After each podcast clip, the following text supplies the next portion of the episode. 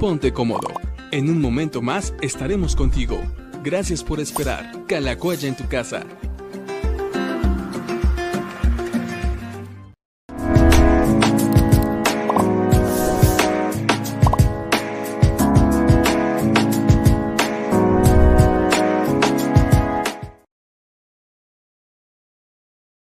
Ahí, está. Hola, hola, ¿cómo están? Me da gusto saludarlos. Hoy nuestro programa número 155 de Diálogos con el Pastor. Nos sentimos contentos y felices de poder ya vernos después de un fin de semana. No no fue largo porque duró los mismos días que el resto de los fines de semana, pero bueno, estamos contentos de pasarla hoy aquí con ustedes y saludamos también a todos nuestros amigos de Spotify que por ahí nos están escuchando de camino a algún lugar. Esperamos que, esperamos que llegues sin ningún problema. yo he estado teniendo un poquito de, problema con el internet hoy. Espero que ahorita se vea y se escuche sin ningún problema. En lo que lo monitoreo, por acá está el pastor que ya los va a saludar después de un día ajetreado que también ha tenido. Platícanos, ¿qué tal, qué tal estás hoy? Pues bien, como te dices, ha sido un día ajetreado con muchas visitas eh, y entonces eso sí nos fue consumiendo algo de tiempo, pero ya estamos aquí listos para iniciar y contentos, como siempre, de tener este acercamiento con toda la gente a través de, diálogos. Nos gusta mucho que la gente nos vea, nos escriba, pregunte, participe, interactúe. Y, y me gusta mucho que, pues, hoy, media hora antes de que empezara, ya hay comentarios que la gente había dejado ahí escritos. Es que un, saludo para todos, bendiciones.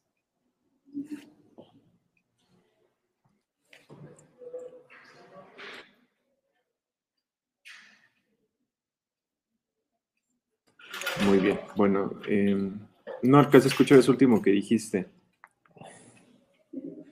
Ah, no, que me daba mucho gusto estar con todos y que mandaba bendiciones para todos, que es bonito tener la interacción y que la gente participe, mande preguntas, saludos, comentarios, de todo un poco.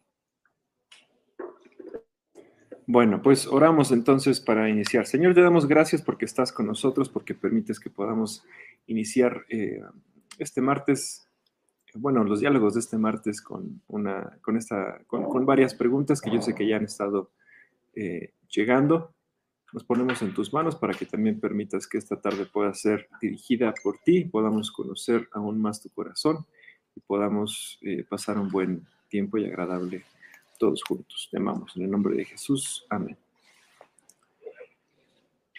Muy bien. Olivia Álvarez nos dice buenas tardes. Les pido oración por mi para Nidia Prieto que está siendo sometida a una cirugía en la cabeza. Claro que sí, Olivia. Vamos a orar por Nidia, que está siendo sometida a esta cirugía para que todo salga muy bien. Ángel García por acá también nos saluda y nos pregunta, ¿cuál fue el propósito de Dios al crear al ser humano? ¿Por qué puso el árbol del bien y del mal sabiendo que iban a comer de él? Una pregunta milenaria que ha causado también eh, conversaciones, controversias entre historiadores, entre teólogos, entre mucha gente que se dedica a estudiar estos temas. Y bueno, pues hay, libros, ¿no? Y hay artículos y hay mucho material alrededor de, estas, de la, más en particular de la última pregunta, pero a ver qué puedes tú decirnos brevemente. Pues sí, una pregunta que ha robado tiempo, polémicas, etcétera. El primero, el propósito de Dios para crear el ser humano es para amar. Eh, Dios es amor. Dios quería amar a alguien y por eso es que creó a una criatura con su imagen y con su semejanza para poder interactuar, convivir, amar. Eh, así de simple, así de sencillo. Dios, Dios quiere demostrar su amor pero Dios también espera que el ser humano le pueda demostrar ese amor.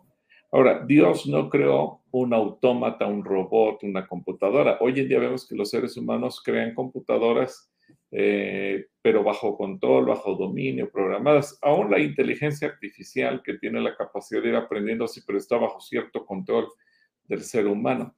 Dios hizo al, hombre con todas las características que de, la imagen y semejanza de Dios, de creatividad, inteligencia, emociones, sentimientos.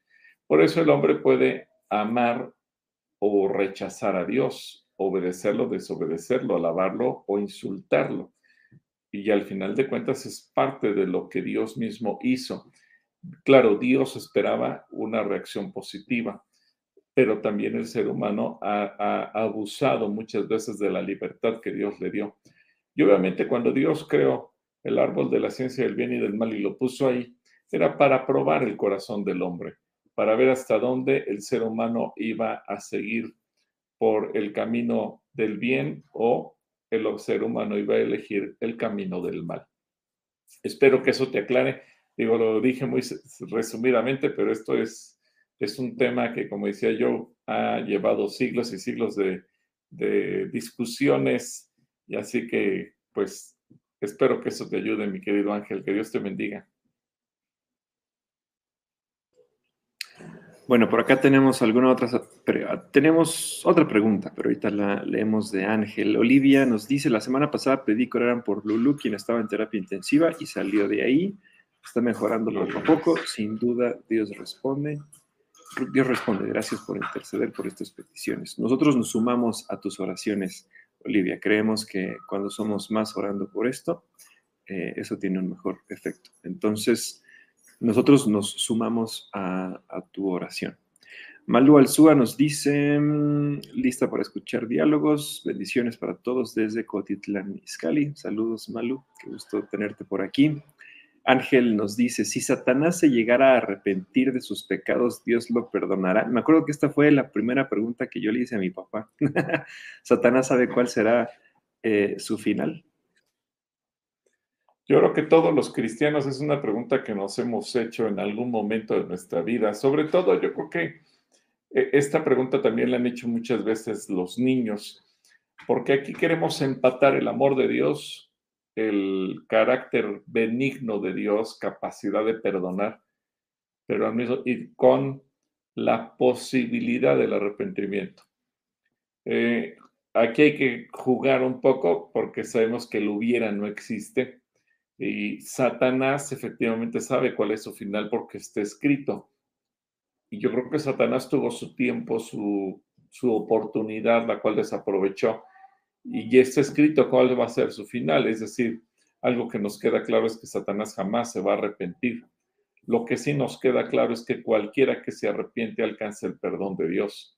Eh, pero Satanás, digamos que él llegó al punto más alto del pecado en el cual él vitupera a Dios, al Espíritu Santo, y quiere darlo de alguna manera para que quede claro, un golpe de Estado, derribar a Dios de su trono para sentarse en su lugar.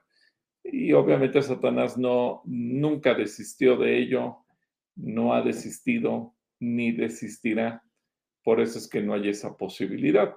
Pero evidentemente lo que sí nos debe de quedar claro es que cualquiera que se arrepiente tiene acceso al perdón de Dios. Un saludo, Ángel. Bueno, él también te manda saludos y que Dios nos bendiga. Malú nos dice una pregunta, pastor. ¿Me puede decir en qué cita dice que debamos dejar la herencia a los nietos, por favor? Bueno, más bien al revés, ¿no? Los nietos son la herencia de los, de los abuelos, pero a ver qué. Sí, pero hay, hay, un pasaje muy interesante de. Eh, déjame acordarme, es segunda de Corintios. Eh, eh, déjame ver, es segunda de Corintios. A ver, pon por favor segunda de Corintios 12, 14. 12, 14. Creo que este, este pasaje puede ser más clave. Si lo que queremos es planear nuestra herencia,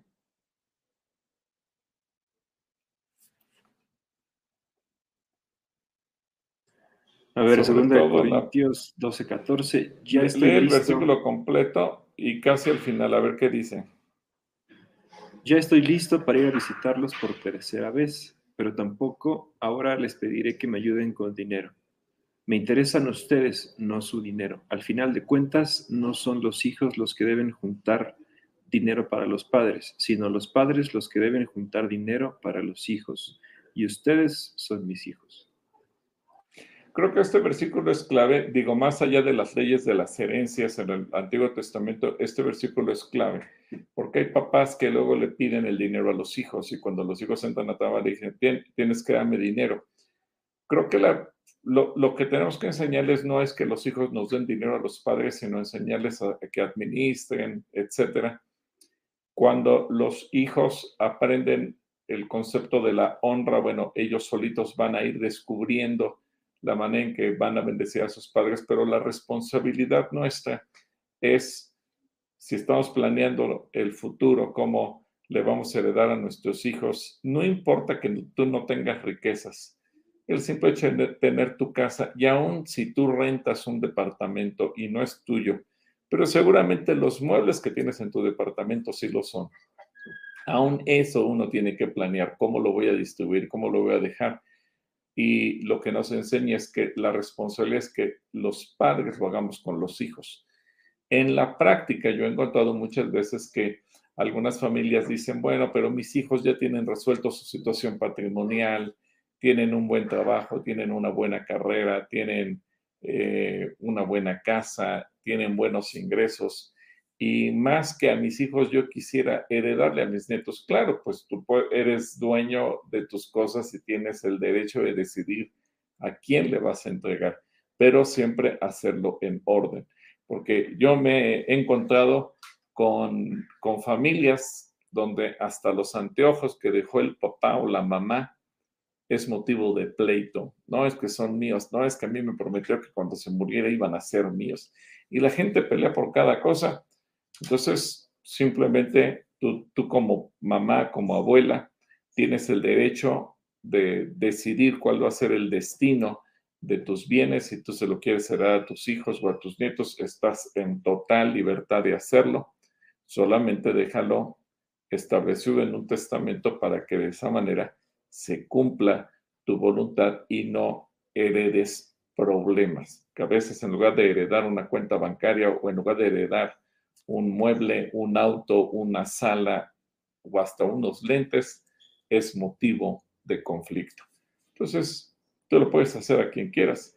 Eh, y la importancia de esta cita es para entender que es nuestra responsabilidad como padres hacerlo hacia los hijos y no al revés, y que somos nosotros los que tenemos que buscar bendecirlos a ellos y no al revés.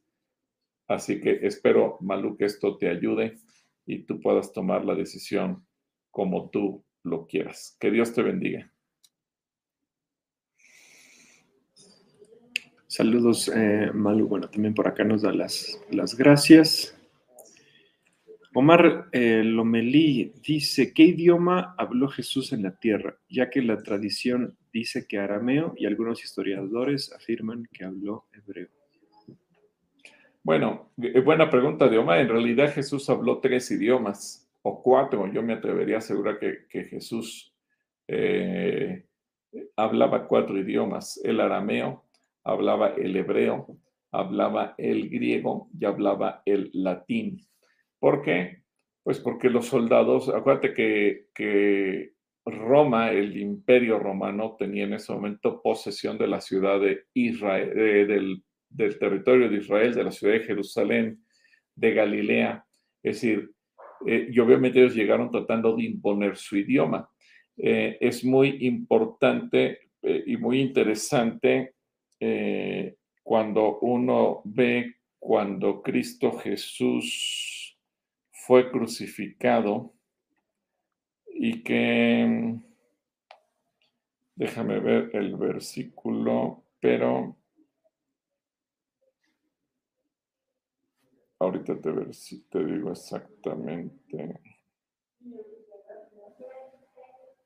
Mira, si puedes poner yo Juan 19, 20, es muy interesante. El arameo era como un, dialecto que se hablaba, eh, seguramente sí lo habló Jesús, incluso algunas palabras así aparece como que estaban dichas en arameo y tal cual se respetan en la traducción en el Nuevo Testamento. Pero Juan 19, 20 nos dice eh, eh, cuáles eran los tres idiomas oficiales o comunes o masivos que se hablaban. Y por eso yo me atrevo a pensar que Jesús, que no era ningún ignorante, que no era ningún indocto, podía comunicarse con el pueblo en cualquier idioma. nos dice Juan 10, 19, 20. Pilato ordenó que se escribieran, que escribieran un letrero que explicara por qué habían matado a Jesús. El letrero fue escrito en tres idiomas, hebreo, latín y griego, y decía Jesús de Nazaret, rey de los judíos. Colocaron el letrero sobre, por encima de la cabeza de Jesús. Gracias. Entonces te das cuenta que en la ciudad de Jerusalén se hablaban tres idiomas, por eso es que se colocó en tres idiomas y seguramente Jesús, digo, Jesús venía a proclamar un mensaje y, Jesús no estaba limitado a un solo idioma, eh, ya que hay una pugna entre aquellos que menosprecian que el, Nuevo Testamento esté escrito originalmente en griego y que aseguran otra cosa, pero creo que las evidencias históricas simplemente nos revelan que por la pluralidad, uno, eh, la hegemonía del griego, que era el idioma universal en ese momento, dos, la posición política eh, del imperio romano. Y tres, por cuanto estaban en Israel y en Israel se hablaba el hebreo. Y cuatro, por cuanto el arameo era una especie de dialecto que se hablaba entre mucha gente del pueblo. Por eso es que Jesús podía comunicarse en cualquiera de estos idiomas. Buena pregunta, Omar, porque nos obliga a revisar la historia y a pensar en un Jesús eh, culto, un Jesús que hablaba varios idiomas. Y de hecho, yo, eh, tú y yo hemos estado en Israel y mucha gente que nos ha acompañado de, yo creo que en los últimos años han sido más de 500 personas que nos han acompañado a Israel en diferentes momentos. Y en Israel, yo, ¿cuánta gente, cuántos idiomas habla la gente? Uy, un montón. Hablan, bueno, los vendedores, hay eh, captan el, idioma en que estás tú hablando para venderte en el idioma y cobrarte la moneda también, que yo les he intentado pagar en pesos y no se han dejado, pero sí, lo, son, son, son muy, inteligentes y hablan, hablan muchos, muchos, muchos idiomas. Y los, los camaristas también eh, saben español por las telenovelas en, las mexicanas y te preguntan, oye, ¿y qué pasó con Rubí? ¿O qué pasó con Teresita? ¿O qué pasó con...? Porque está muy buena la novela, pero quiero saber qué pasa al final. Y yo les digo, pues es que no sé, porque yo no las he visto. ¿Cómo no has visto esta novela que está muy famosa? Y no, la verdad es que no. Pero sí, ellos aprenden idiomas viendo la, la televisión. Hablan, hablan muchas cosas. De hecho, yo, una amiga nuestra que nos ve siempre que es Marisol, e, ella eh, me decía que es parte del elenco de una serie que yo nunca le he visto, eh, se llama La Rosa de Guadalupe, es famosa en Israel, a ven. Entonces, Marisol, en Israel ya eres conocida y seguramente la gente cuando te vea te va a reconocer. Famosa Marisol en, en Israel por, por su personaje ahí. Muy bien. Bueno, Mariale eh, nos manda saludos desde Querétaro, Rosa Lara también, Omar Lomelí. ¿Qué opinión tienen de los líderes que a través del tiempo y más con lo que está viviendo hoy en día fijan fechas para el, ah, para el fin del mundo y el arrebatamiento? Muy sencillo, Omar. La Biblia dice que nadie conoce ni el día ni la hora, entonces cualquiera que está fijando algún día y alguna fecha, pues no es otra cosa más que un charlatán. Em, sí, eso es lo único que tenemos que decir al respecto. Marta Becerril nos dice, buenas tardes, pastor, eh, y saludos, Joe. ¿Podría hacerme una pregunta que siempre he querido saber? ¿Cree que exista en algún lugar o alguien tenga el arca? ¿qué nos puede platicar de ello? Esta pregunta también ya le hemos contestado varias veces. A ver, tú que has viajado por todo el mundo, platícanos, eh, tú ya visitaste el, arca, ya, ya, fuiste a ver, no sé si, si, habla del arca del pacto o del arca de Noé, pero cualquiera que fuera las dos. Pues ninguna de las arcas. ninguna de las dos existe. Y, la pregunta es interesante porque uno la lee, uno lee eh, en la Biblia que seguramente, bueno, primero el arca de Noé ha generado mucha eh, inquietud entre la comunidad científica y todo el mundo quiere descubrir y toman fotos satelitales y que se está a cuántos metros bajo el hielo. Pero bueno, más allá de eso, a Dios no le interesó que se descubriera, por eso es que nadie la ha podido descubrir el arca del, pacto, uno, cuando uno lee la descripción, debe haber sido algo tan espectacular de madera de acacia cubierta de oro, eh, los querubines imponentes cubriendo el propiciatorio. Vamos, algo que se antoja sublime. Tanto así que recordemos que un hombre que se llamaba Usa falleció cuando detuvo el arca con su mano cuando los bueyes que llevaban la carreta tropezaron y el arca estuvo a punto de caer. Que otros cayeron fulminados cuando levantaron la tapa para ver qué había dentro.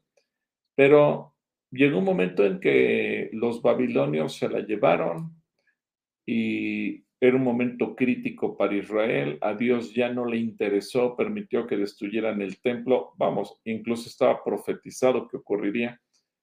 ¿Quién fue el último ser humano que vio, tocó el arca? O que incluso el que se atrevió a fundirla, a romperla. Pero eso te lleva entonces a otra reflexión.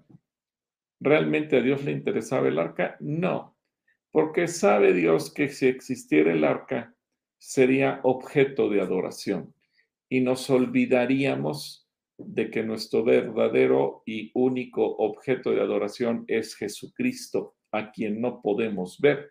Pero el arca, la gente la toca, la tocaría, la besaría.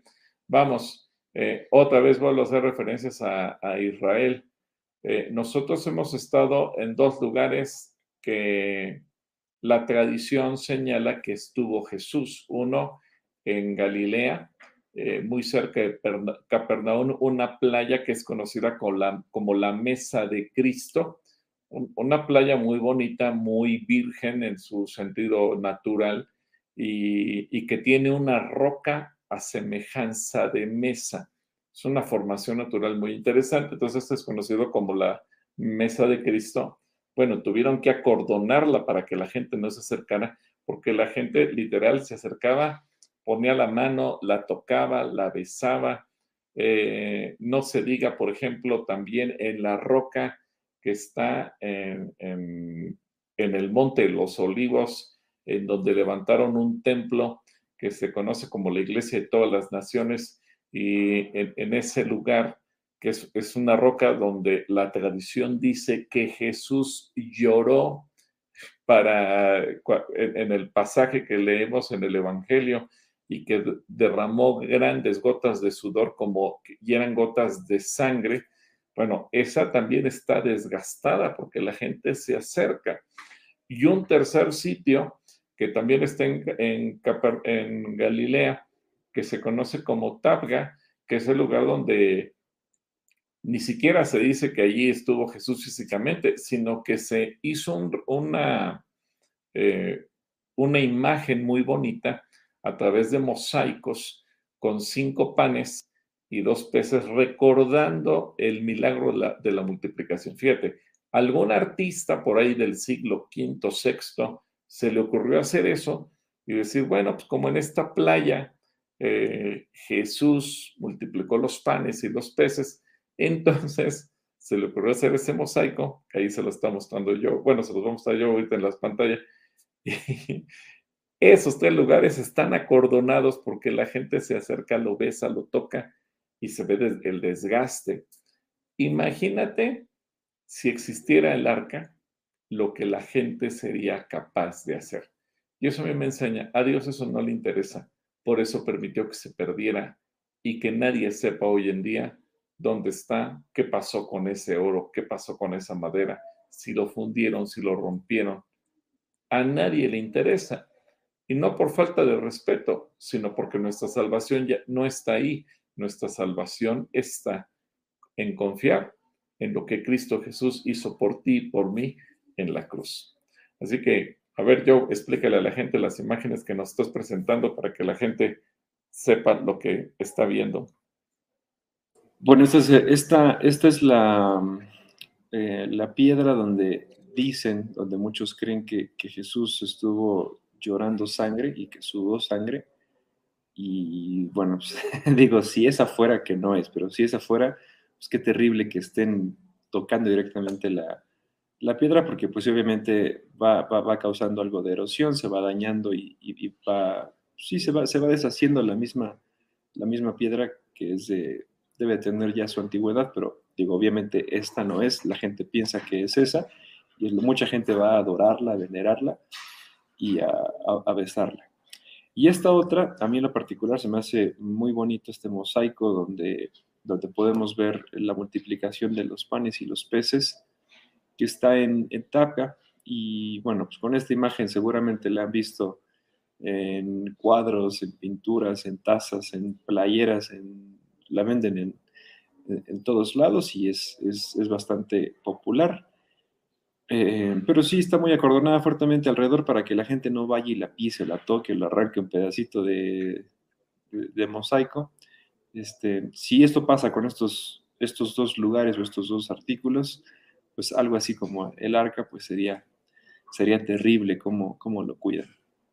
Y también sabes cuál yo, a lo mejor lo encuentras también eh, entre tus imágenes, el famoso mosaico donde hay una especie de estrella también dorada ahí en Belén y que en el año 300 una señora que se llamaba Elena llegó y dijo, bueno, yo quiero construir un templo en donde estaba el pesebre donde colocaron a Jesús cuando nació. Y le preguntó a un niño, y ese niño, fíjate, en el año 300, es como si ahorita le preguntaras a un niño sobre un evento que ocurrió en el año 1721 aquí en México, pues obviamente nadie va a saber, pero ese niño lo llevó a ese lugar, le dijo, aquí fue, y entonces edificaron el templo, pusieron esa estrella, también esa estrella está coronada porque la gente va y la besa, ya hay filas kilométricas para poder besar. Pero hay, hay gente, hay gente que mete la cabeza aquí. O sea, Exacto, sí. en esta separación de, de, del piso entra la cabeza de las personas, no sé por qué, ahorita en COVID sería terrible, ¿no? Pero, pero si de por sí, acuerdo cuando yo fui a ver este lugar, yo no me quise acercar porque sí se sentía un calor eh, fuerte, porque es una taberna que hay que bajar, este, y bueno, luego ahí la gente mete la cabeza y bueno, no, yo solo la vi de lejitos, tomé la fotografía y me fui, pero sí, eso, eso, eso pasa con este tipo um, de lugares. Porque el ser humano somos idólatra por naturales. Uh, bueno, la, la, iglesia es muy bonita. Aquí ya para salir de este voy a abrir esta última imagen. Si la imagen, les digo, es... La, la, la iglesia, esa es una... Esta, esta, digo, la iglesia es muy bonita tiene su arquitectura. Este, pero bueno, sí, eh, lástima de el comportamiento de las personas. Bueno, ya, ya bueno, muy bien. con imágenes. ya, ya les mostramos algunas. Erika García nos dice, hoy es el Día de Acción Global para el Acceso al Aborto Legal y Seguro. Mi pregunta es, ¿Dios perdona esta acción y a la persona que lo llegó o llega a o, llega a practicar un aborto. Dios perdona a una mujer que abortó o un médico que probablemente practicó también un aborto.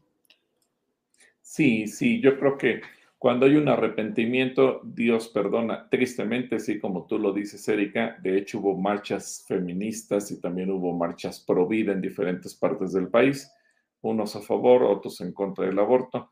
Eh, pero sí, la pregunta es, si se arrepiente una mujer que abortó o se arrepiente un médico que practicó un aborto, desde luego que hay perdón de Dios. Eso es innegable, eh, porque es como cualquier otro pecado. pero obviamente e, e, eso genera también y acarrea maldición, por cuanto, sobre todo en una nación, se declara legal. Recordemos que hay un principio que protege la vida y ese principio es porque fuimos creados a la imagen y semejanza de Dios. Y cuando nosotros, eh, como género humano, eh, asesinamos a una persona, estamos atentando contra la imagen de Dios.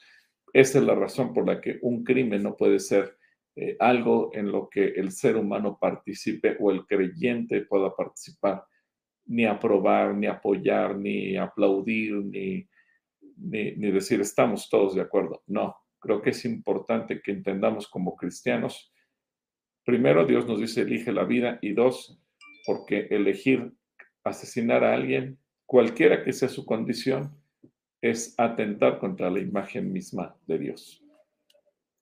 Erika, Dios te bendiga. Lucy López nos dice, buenas tardes en la parábola de la gran cena. ¿Quiénes sí y quiénes no están convidados? Gracias, pastor, y saludos, yo. ¿Y cómo saber cuando alguien está invitado? Bueno, eh, la, primero, la invitación es para todos. todos estamos convidados, todos estamos invitados. Es interesante cuando después dice ahí que en, esa parábola que algunos estaban pero no vestidos para la boda. Es decir, habrá gente que aquí lo que representa que se dice creyente, que se dice cristiana, pero que realmente sus acciones nunca correspondieron a la de un cristiano. Nunca, y, ese vestido es el que leemos en el Nuevo Testamento, el vestido del amor, el vestirse de las buenas obras, el vestirse eh, con dignidad, etc. Y eso es una analogía muy interesante porque da a entender el Señor que va, va, a haber gente que se va a colar o se va a pretender colar a la cena de bodas del Cordero pero que no, es, no fue perdonado, no fue redimido, no tuvo una vida digna de Cristo, pero pretenderá colarse y no va a poder entrar. Eh, eso significa, nadie nos podemos burlar de Dios ni jugar a ser cristianos sin serlo, porque finalmente todos pasaremos por ese filtro. Y si bien eh, eh, ahí dice que cuando se le ve a esa persona que entró sin estar vestido de bodas, entonces el Señor le dirá que lo saquen y lo echen a donde está el lloro y el crujir de dientes afuera. Es decir, nadie va a poder entrar sin haber sido lavado, regenerado, perdonado, restaurado por la sangre de Cristo Jesús. Esa es la parte más importante y que a nosotros nos tiene que hacer pensar. Señor, no solamente se trata de creer en ti, porque dice, hasta los demonios creen en Dios, sino de ser perdonado, de ser regenerado, de ser restaurado, de vivir para ti y que mis acciones reflejen lo que tú eres. Así como nos ponemos la ropa para poder estar presentables ante la gente, bueno, la ropa de la que habla, el vestido del que habla es el amor, las buenas obras. Ese es el vestido al que se refiere.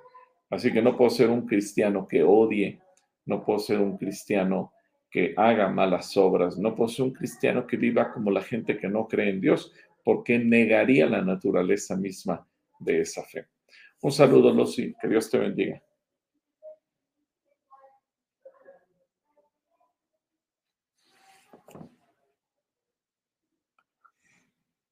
Ah, perdón. Vale, Lover Sosita nos manda saludos. Vale, eh, nos dice, ¿qué diferencia hay entre un don espiritual y un talento? Bueno, los talentos es algo que, con lo que nacemos todos de manera natural. Por ejemplo, eh, la gente a, veces en el lenguaje que utilizamos, utilizamos una palabra u otra al mismo tiempo. Voy a poner un ejemplo. Alguien que canta muy bonito, que tiene una gran voz. Regularmente decimos que tiene el, don del canto. Ese es un talento natural. que puede ser así nacimos o lo aprendimos o lo perfeccionamos, así puede ser eh, el talento para las matemáticas o el talento para eh, la pintura o el talento para lo que tú quieras. Pero un don, un regalo espiritual es algo que proviene del Espíritu Santo y que te puede dar de una manera eh, súbita y que a lo mejor nunca antes has tenido y que de alguna manera se manifiesta, eh, incluso puede ser también relacionado, por ejemplo, con el arte. El caso que hemos citado últimamente de Auliab y Besaleel, ellos no eran artistas, pero el Espíritu vino sobre ellos y les dio esa capacidad de poder crear arte. Y por eso es que hicieron una obra espectacular con el eh, tabernáculo. Pero hablando de los dones espirituales de 1 Corintios, más bien habla de funciones que Dios nos regala de manera sobrenatural para ayudar en el cuerpo de Cristo. Por ejemplo, cuando habla de los dones de sanidades, un médico puede sanar a una persona, sí, pero hay momentos en que la misma medicina, la ciencia, los médicos dicen, está desahuciado, ya no hay manera de resolver, no hay manera de sanar, esta persona le queda una semana de vida y se va a morir. Pero llega eh, alguien, ora por esa persona y se manifiesta el don de sanidad y entonces esa persona sana sobrenaturalmente. Y a lo mejor alguien eh, viene y da una palabra y esa palabra revela lo que hay oculto en el corazón eso es un don espiritual. O llega el Señor y de repente nos empieza a anunciar cosas que están por venir y que nadie sabe, pero eso que está revelando y que a lo mejor es parte del futuro y próximo del futuro inmediato o del futuro a un determinado plazo y se cumple. ¿Y cómo lo sabía? Ese es un don espiritual. Entonces, es algo que el Espíritu Santo imparte no podemos estudiar para ser profetas, no podemos estudiar para sanar gente, no podemos estudiar para hacer milagros. Pero el Espíritu Santo se manifiesta, nos regala eso y nos permite ayudar a otros. Son las diferencias fundamentales, porque esto ocuparía horas y horas de poder explicar. Saludos, Mariale.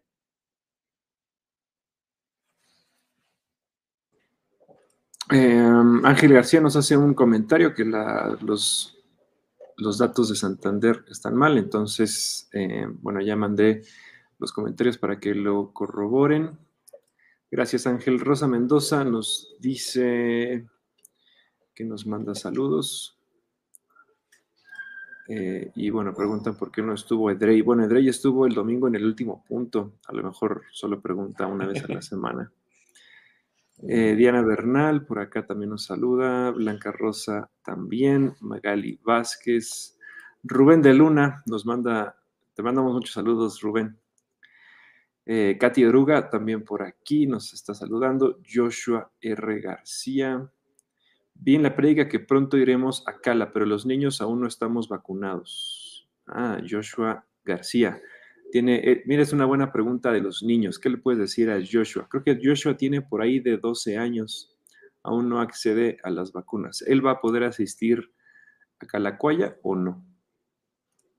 Sí, eso es parte de lo que estaremos viendo nosotros, mi querido Joshua, eh, porque algo que estamos pensando es que en un principio no va a haber clases especiales para niños, sino que los niños van a permanecer con sus papás en el santuario, justamente para evitar que entre niños que no han sido vacunados eh, se pueda dar un contagio.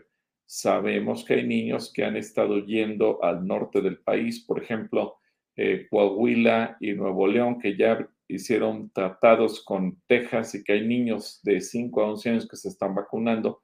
Que bueno, eh, a lo mejor hay niños que sus papás han tenido oportunidad de llevar a Estados Unidos para vacunarse en cualquier ciudad norteamericana que lo están haciendo, qué bueno. Pero también entendemos que la mayor parte de los niños no han tenido esa oportunidad, ese privilegio.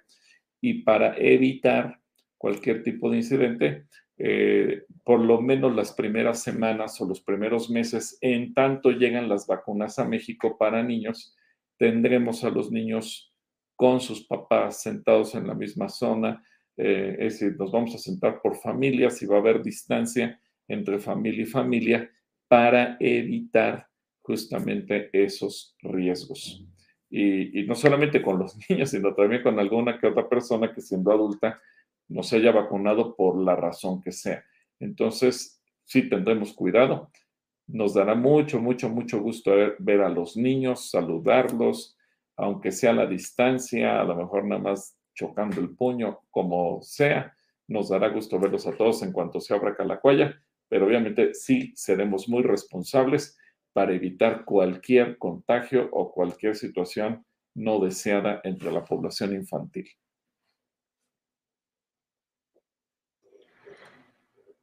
Saludos, Joshua. Esperamos verte también eh, por acá cuando, cuando podamos abrir. Que ya, ya es, yo sé que ya es muy prontito. Ya casi, ya casi.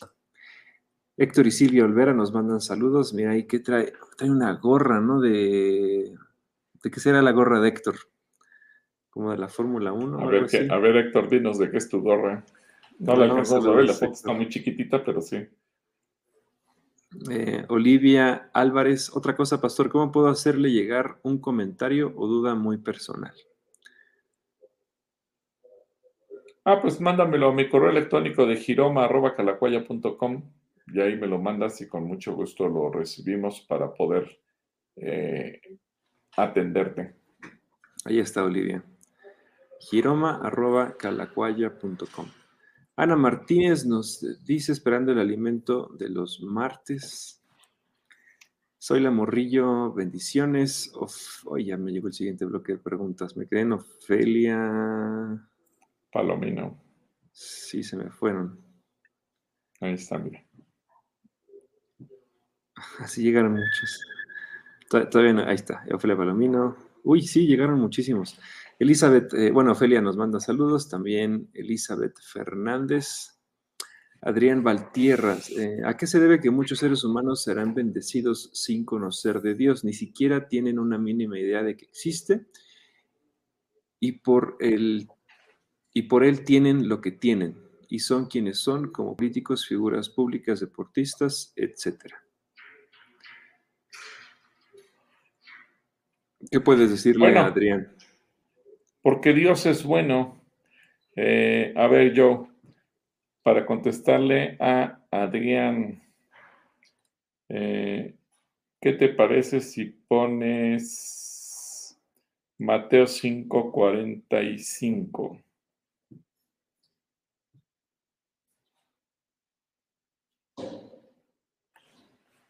Mateo 5:45.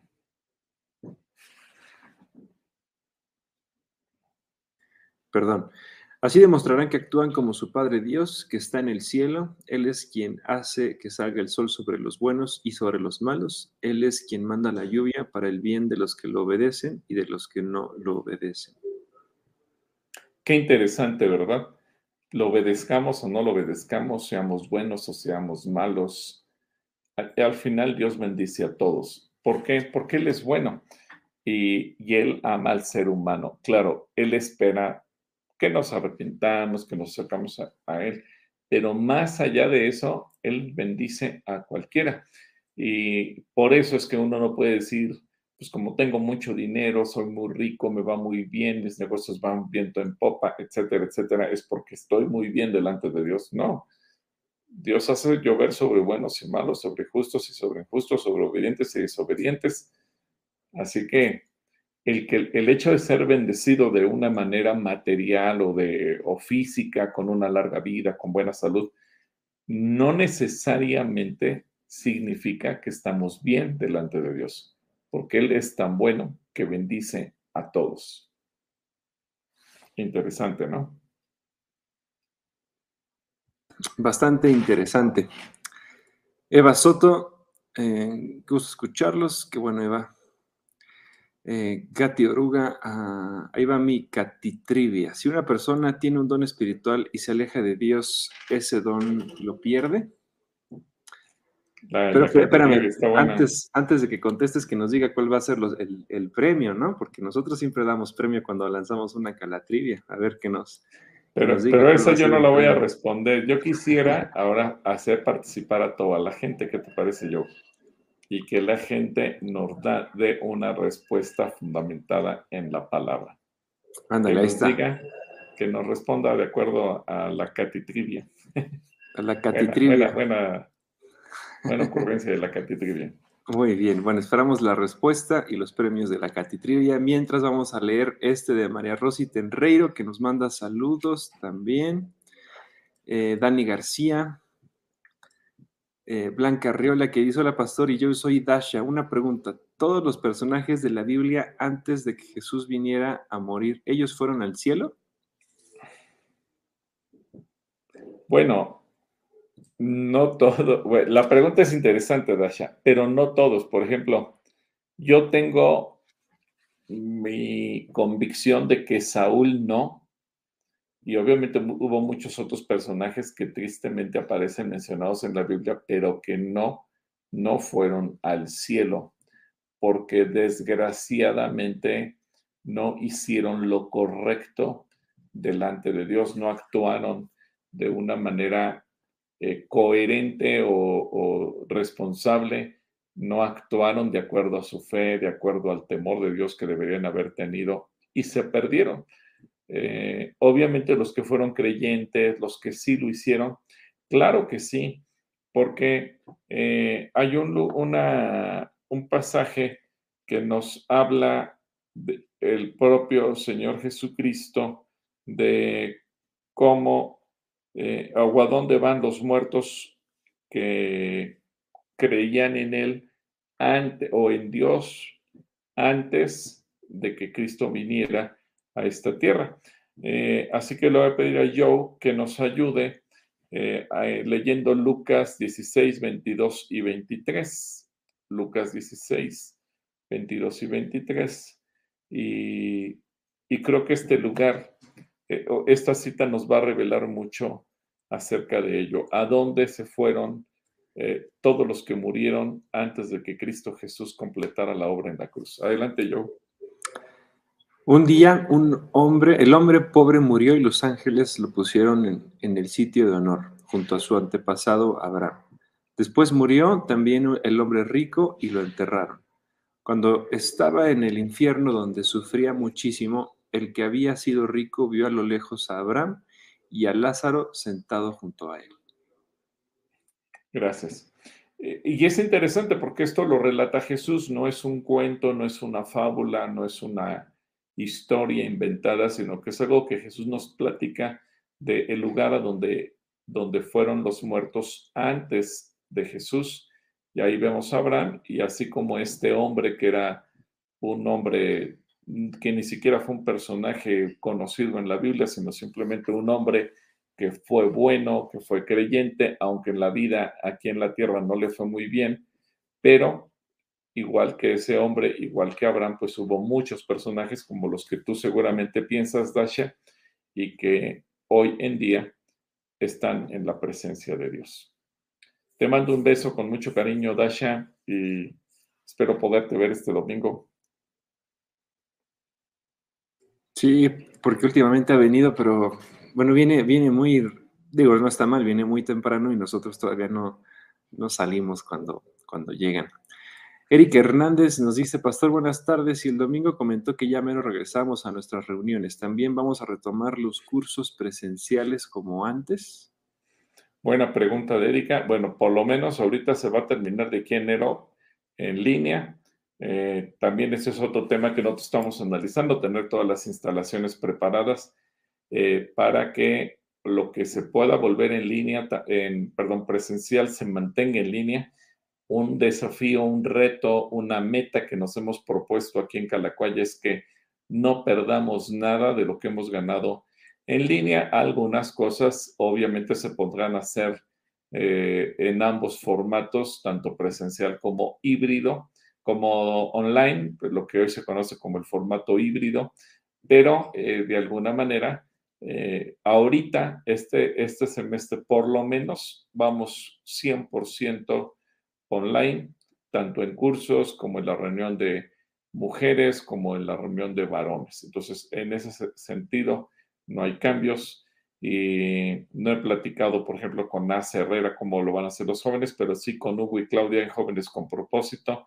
Ellos, aunque tengan reuniones aquí eh, presenciales, pero ya se comprometieron a que también van a manejar el sistema online al mismo tiempo para que todo lo que se ha ganado y todos los chicos que se conectan más allá de la ciudad o el Estado de México, eh, en cualquier otra parte de la República, no pierdan lo que han recibido. Y en cursos, pues no se diga, porque me parece que tenemos registrada gente de diferentes países, como de, no, no sé ahorita el número de naciones que tenemos representadas en los cursos, pero bien vale la pena entre la República Mexicana, puntos distantes de la propia Ciudad de México o del Estado de México, y que volver en forma presencial perderían la oportunidad de seguir adelante con sus estudios. Entonces ahí Vamos a hacer esa mezcla, pero ahorita, a partir de noviembre que regresemos, solamente las reuniones dominicales, el resto se mantiene online. Muy bien, bueno, pues. Oye, yo, por cierto, hablando de solo... no se me... Para que no se nos vaya a olvidar, hoy el curso de tu abue Oli se, se suspende porque ella está participando en alguna actividad. Entonces, nada más para decirle a la gente que solo por hoy solo por hoy, el curso de nuestra hermana Oli eh, se va a suspender por si ustedes a las 7 se conectan con ella. Hoy no habrá curso. Muy bien. Em, Elizabeth nos manda saludos. Héctor nos pregunta, ¿qué tan fuerte es el Padre Nuestro y en dónde viene en la Biblia? ¿Sabes en dónde se lee el Padre Nuestro? Bueno, hay dos pasajes que nos relatan eh, el Padre Nuestro. Si quieres, yo pongo el, el primero que aparece en el Evangelio de Mateo, en el capítulo 5, cuando Jesús da toda la instrucción acerca de la oración y propiamente lo que se conoce como el Padre Nuestro está a partir del versículo 9, así que Toma nota, Mateo capítulo 5, versículos del 9 hasta el 13, y el resto es una explicación de lo que es el Padre Nuestro. Si quieres leerlo yo. Mateo 5, 9 dice, Dios bendice a los que trabajan para que haya paz en el mundo, pues ellos serán llamados hijos de Dios. Dios bendice a los que son maltratados por practicar la justicia, pues ellos forman parte de su reino. Dios los bendecirá a ustedes cuando por causa mía la gente los maltrate y diga mentiras contra ustedes. Alégrense, pónganse contentos porque van a recibir un gran premio en el cielo. Así maltrataron también a los profetas que vivieron antes que ustedes.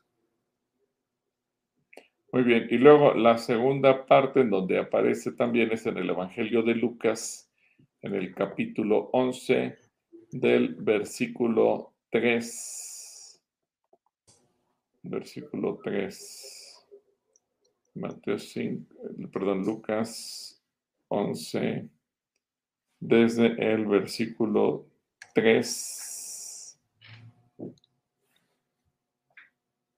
3 y 4. Bueno, aquí está cuando Jesús eh, enseña a orar. Y dice, cuando ustedes oren, digan, Padre, que, que Padre, que todos reconozcan que tú eres el verdadero Dios. Ven y sé nuestro único Rey. Danos la comida que hoy necesitamos. Perdona nuestros pecados, como también nosotros perdonamos a todos los que nos hacen mal. Y cuando vengan las pruebas, no permitas que ellas nos aparten de ti. Perdón, hace rato dije Mateo 5, es Mateo 6, eh, perdónenme, perdónenme. Yo tuve aquí un error en la vista. Es Mateo 6, 9, no, no Mateo 5, 9. Mateo 6, 9.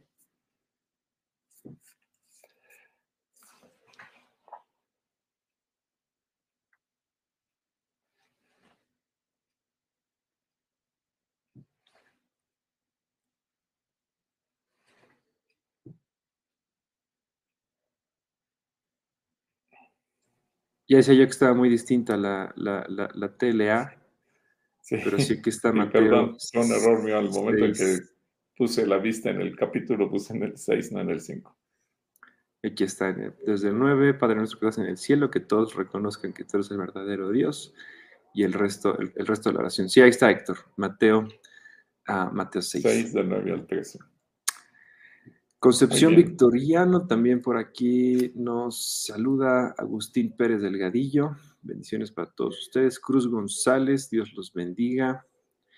Eh, Moni Ro dice, me debe una respuesta. ¿En qué pandemia nacieron las vacunas y cómo sería la vida si no Adán y Eva no hubieran desobedecido a Dios? Ah, bueno, tiene toda la razón, Moni. Bueno, las vacunas, Moni, nacieron en el año de 1796.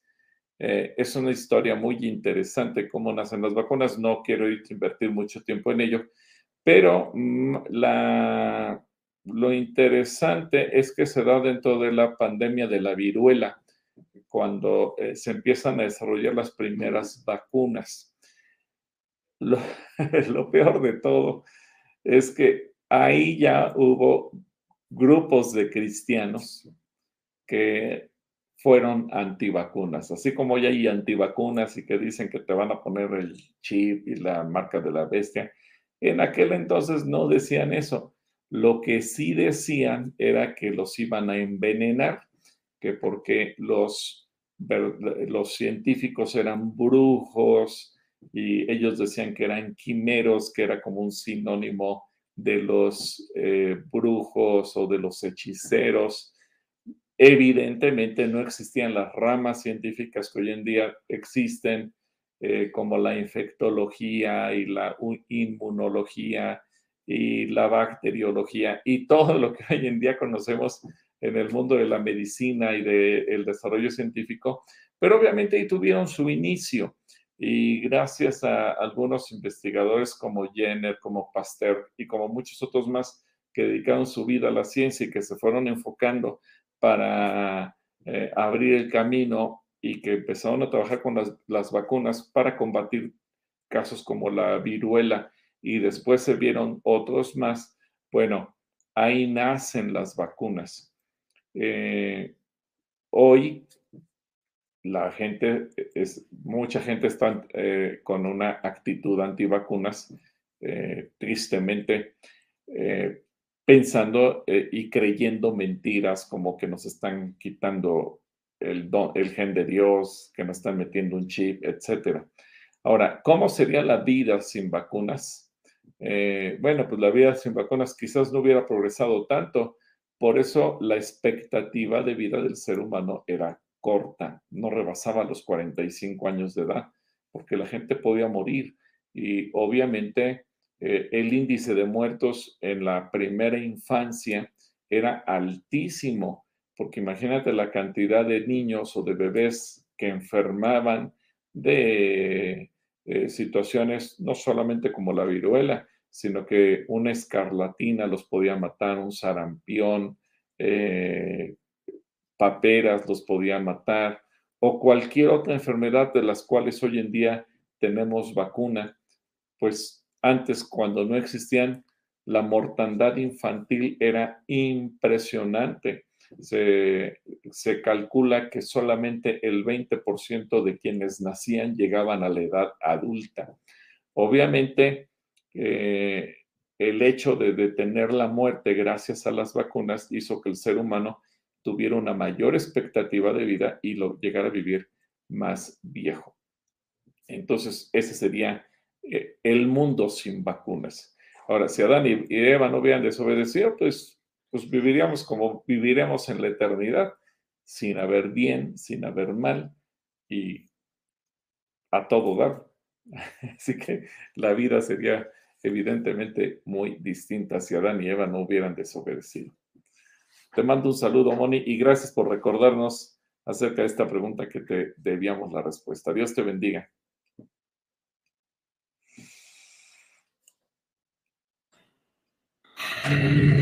Elizabeth Nieto, por acá también nos pide oración por Raúl, eh, por salvación y salud. Ah, Adriana Sastre dice, el domingo yo me llevé dos cubrebocas, están muy cómodos, gracias. Ah, mira, aquí están los, eh, los nuevos cubrebocas de Calacuaya. Sí están cómodos. Ahí tienes el tuyo, ¿no? Con el, logo de Calacuaya. Y bueno, pues vamos a lanzar también unos para, para mujer, color rosas, no los tengo aquí, eh, pero luego, luego se los enseño. Ah, y los pueden encontrar. Yo, dependiendo el día, tengo los de jóvenes con propósito. O el de Calacuaya. Así es que, a ver luego de qué inventamos. Ahí están los cubrebocas de Calacuaya. Cuando vengan pueden adquirirlos en la librería. Eh, Méndez Pérez nos manda, ah, Sara Fernanda, Sara Fernanda Méndez Pérez. Yo creo que se puso así por sus clases de Zoom para que pueda pasar lista. Elizabeth Moreno, ah, hoy mi mamá llevó, al, llevó el espejo a la iglesia. Gracias por apoyarme. Qué bueno, Elizabeth. Cris Hernán nos dice, me edifica mucho estos momentos que ustedes comparten. Gracias, mi bebé Cristian, Gustavo Jimena y yo estamos siguiendo la transmisión muy atentos. Bueno, pues un ah, saludo. Un saludo al bebé Cristian Gustavo, a Jimena y a Cris. Esperemos que ya estén formulando su pregunta para el próximo jueves también. Elizabeth Moreno nos dice, podría ir con mi abuelita porque ella quiere dejar una casa a nombre de sus tres hijos, pero hay mucho conflicto entre ellos. ¿Podría darle orientación? Sí, mira, si, si quieres, Elizabeth, llama y con Olguita pide que se, se, cite, se haga la cita con, con, el grupo de asesoría legal y el viernes, que es el día que ellos pueden venir, eh, con mucho gusto aquí te pueden recibir. Eh, posiblemente sería como a las 12 del día, te recibe el equipo legal que siempre están en disposición y te pueden asesorar en todos los sentidos, en lo que nosotros te podemos ayudar, te orientamos en lo espiritual, pero también en la parte legal para que todo lo hagas bien, ya se te orienta para que vayas con el notario y dejes todos tus documentos en regla en favor de tus tres hijos.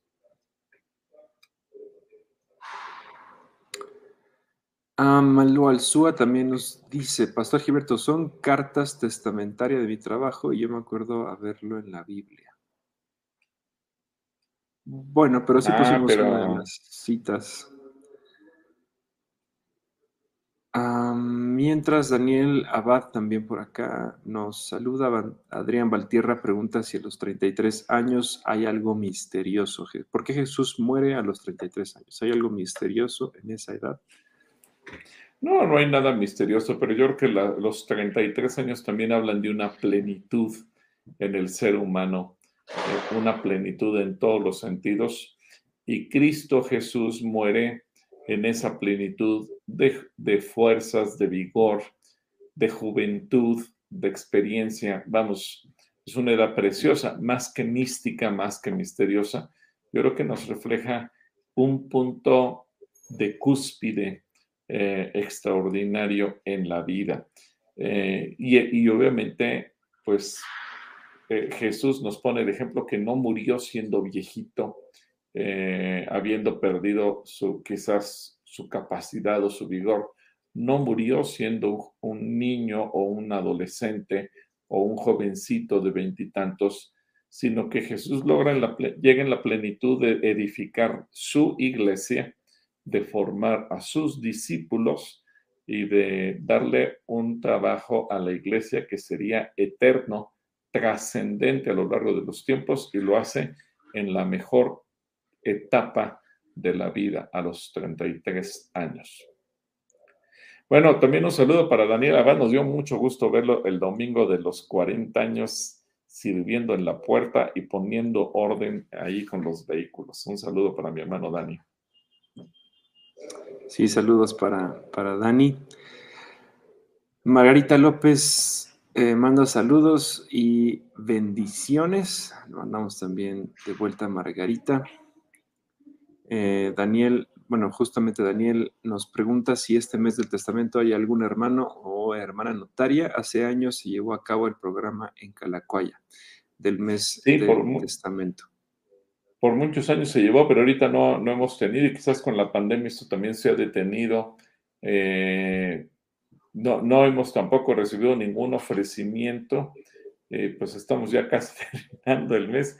Así que dudo que quizás también por la misma situación es que muchos programas que ya tenían años haciéndose, no tanto por parte nuestra, porque finalmente también era un, programa de la Asociación Mexicana de Notarios, pero de repente tampoco lo, comenzaron a hacer y, pues al no vernos aquí en Calacuaya, presencialmente tampoco nadie nos llamó ni nos dijo existe tal programa.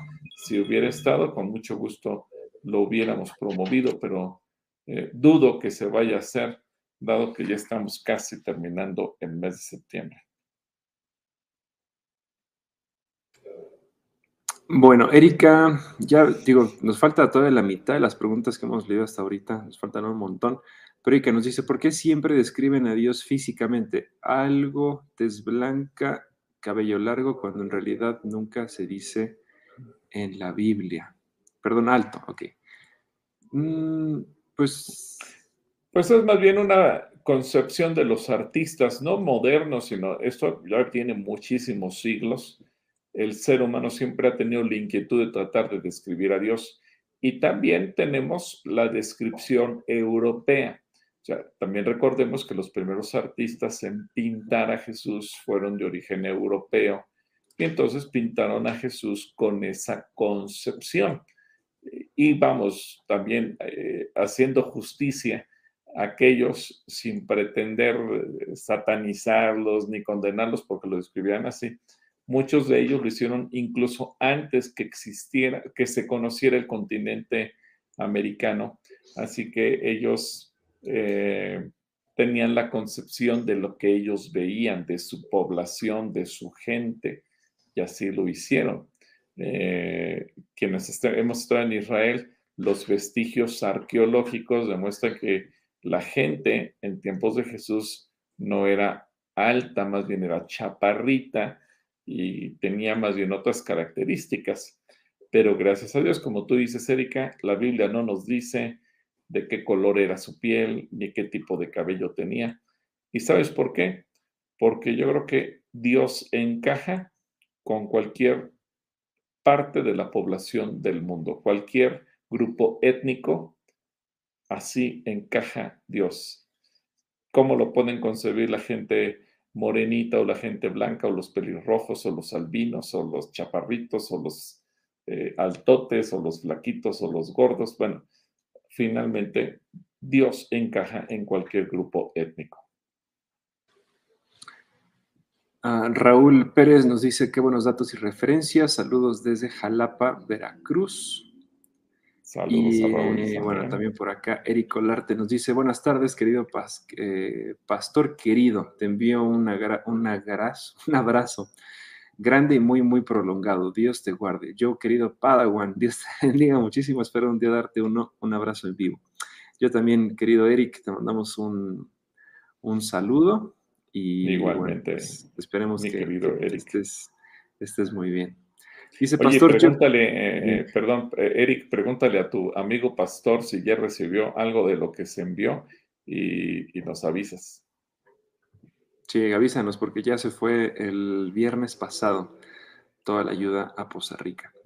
Pastor, yo crecí y me formé en amistad cristiana, primero en Choco y después en Ecatepec. Yo recuerdo que había buena relación en su inicio con CCC. Hoy en día, ¿cómo es esta relación entre iglesias? Es buena. De hecho, eh, tenemos una excelente relación con los doctores Pardillo, los queremos mucho. Hemos orado también por su salud porque sabemos que eh, Ambos han, tenido padecimientos. Eh, en un curso que tomamos varios matrimonios de pastores, también coincidimos con Gillo y Yaya. Así es que tenemos muy, buena relación con ellos. Y, si alguien nos ve de amistad, pues también le mandamos un abrazo muy fuerte a toda la familia de amistad cristiana y que además tienen también grupos en diferentes lugares de la República Mexicana.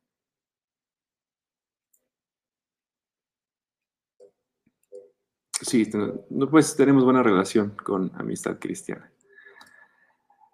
Ah, bueno, pues todavía hay bastantes, bastantes, bastantes. Eh, por acá te preguntan, ¿es válido que un pastor participe en concurso de fisicoculturista? ¿Te meterías alguno de estos así fuertotes?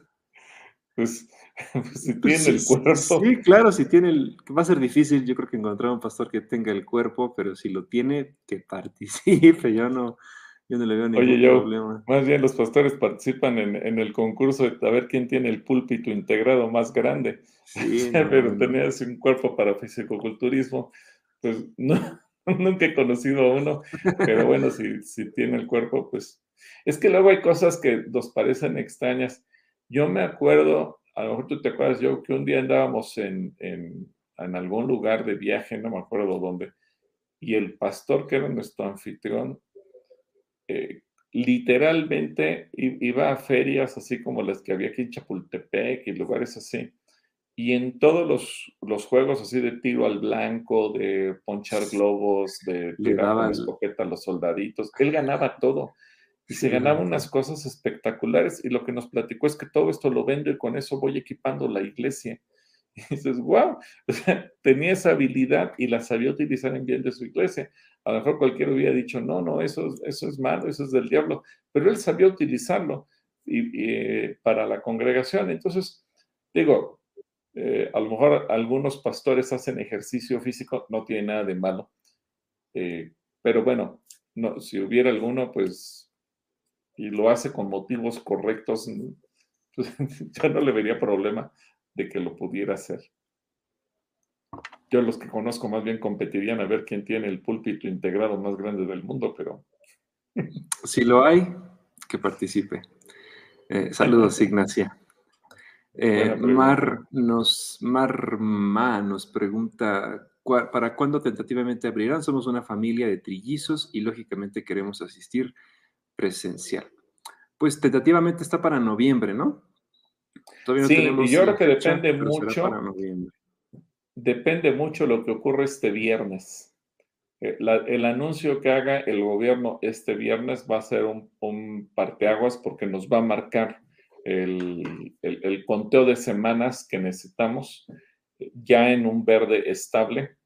Eh, el, domingo, antes del tercer, del último punto, a las seis y media, eh, tuvimos la participación en la alabanza de dos médicos que son amigos nuestros que trabajan en hospitales COVID y que han estado muy, muy cerca con esto, les preguntamos cuál era su opinión. Los dos coincidieron en que ahora sí la cosa va en serio en cuanto al hablar de, del final de esta tercera ola, el número de contagios, la gravedad de los mismos, la, el avance en la vacunación, eh, eh, etcétera. Entonces, por donde lo veas, el avance en la edad de la vacunación cada vez a gente más chica. Y todo eso, ellos me decían, eh, apunta de que ahora sí podemos abrir Calacuaya sin tantos riesgos como se hubieran visto en el pasado.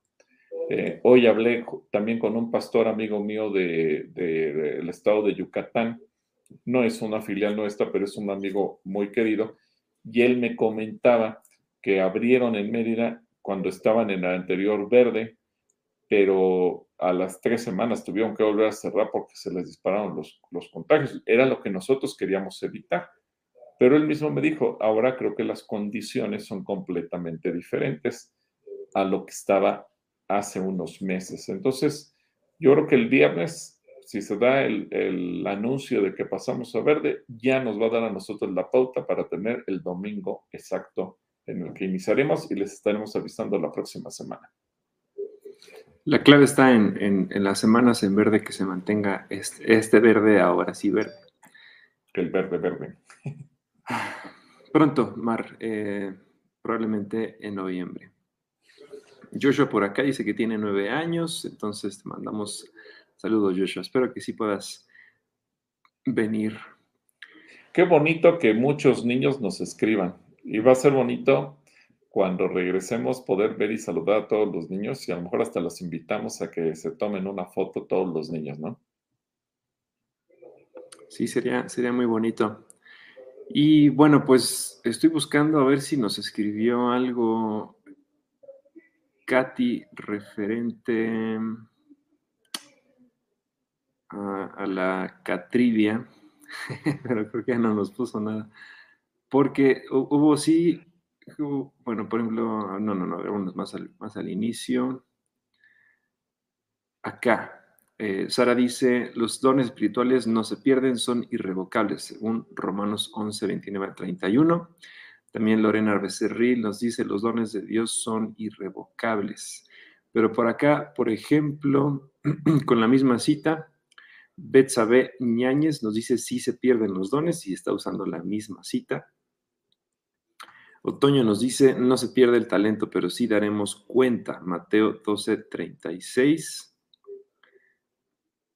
Ah, en paréntesis, Olivia desde Pensilvania nos manda saludos. Ah,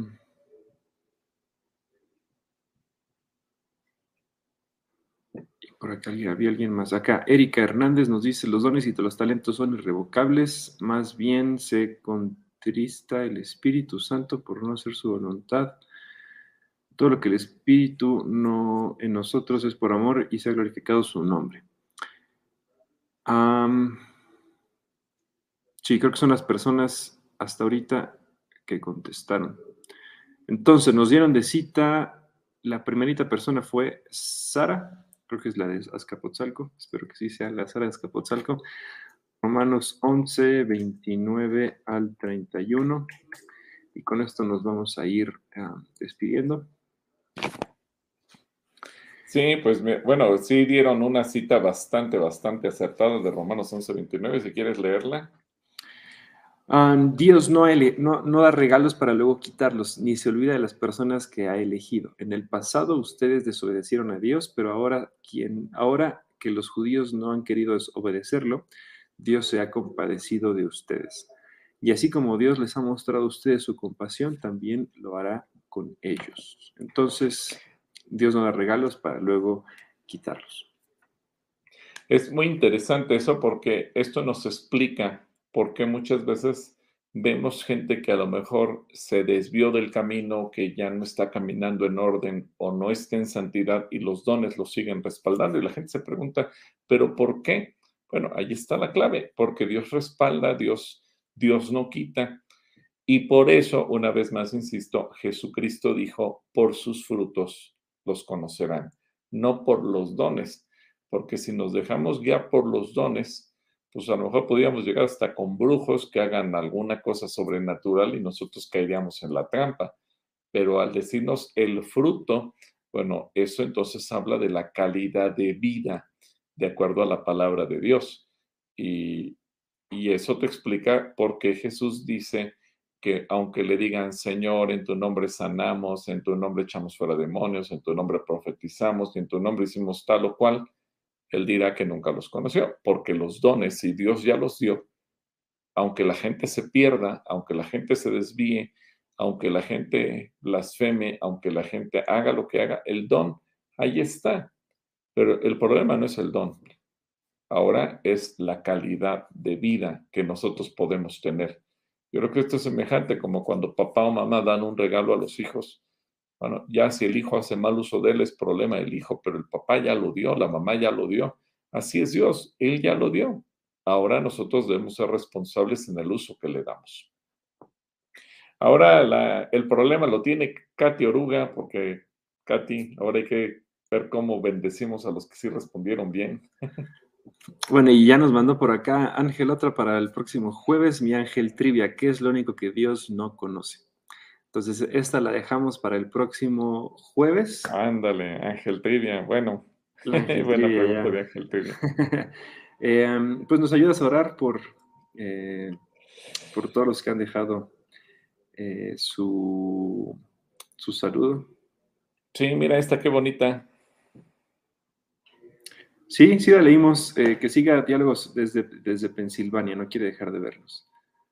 Qué bueno, bueno, es, eso nos da mucho, mucho, mucho gusto porque la gente, la gente siempre está al pendiente. Nos da muchísimo gusto ver que, la gente sigue. Ah, mira, ahí está eh, Carla Collado, dice mi único en mi saludo. Yo Pero respetuoso apoyo, pastor perdón, Carla, es que llegaron, llegaron muchísimos saludos, entonces sí nos, a veces nos rebasa la vista y la velocidad también en que, en que van llegando y te pierdes aquí en, en todos los saludos. Pero no, no, no nos queremos brincar a nadie, pero tampoco podemos poner a veces a todos.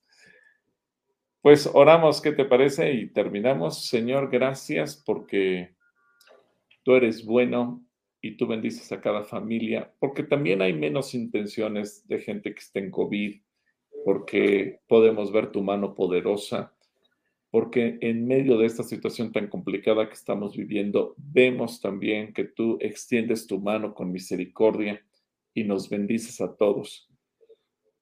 Porque hemos escuchado ya buenas noticias también en nuestro país y va descendiendo el número de contagiados, el número de muertos, y eso nos alegra eso nos da paz, eso quita zozobra, eso quita angustia. Danos a nosotros la capacidad de continuar con todas las transmisiones online, aunque estemos en algunas ya presenciales, para poder seguir estando en contacto con toda la gente que se conecta, que, que manda preguntas, que es bendecida con las transmisiones, los devocionales, las reflexiones y todo lo que hacemos en el Centro Cristiano desde la mañana hasta la noche, de lunes a domingo. Dios, yo pido hoy en particular una bendición especial para cada familia que se ha conectado.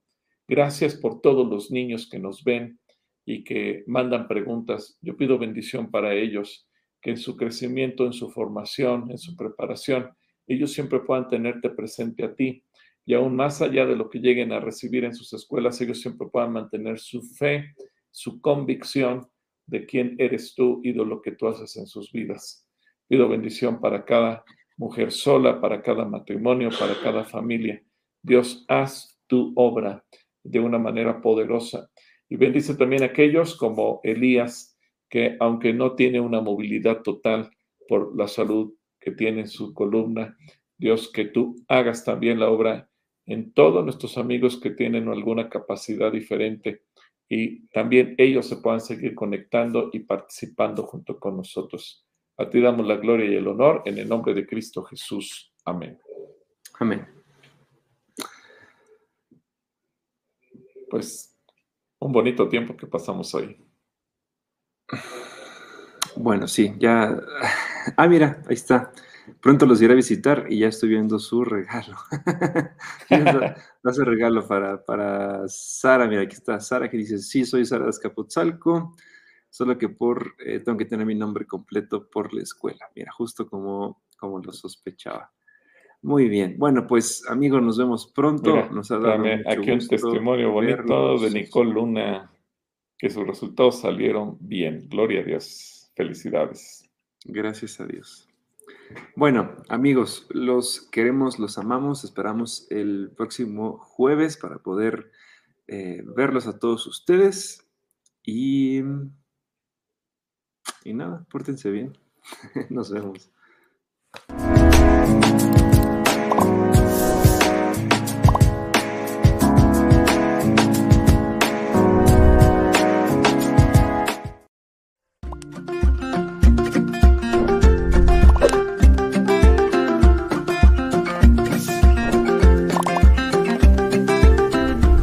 Gracias por estar con nosotros.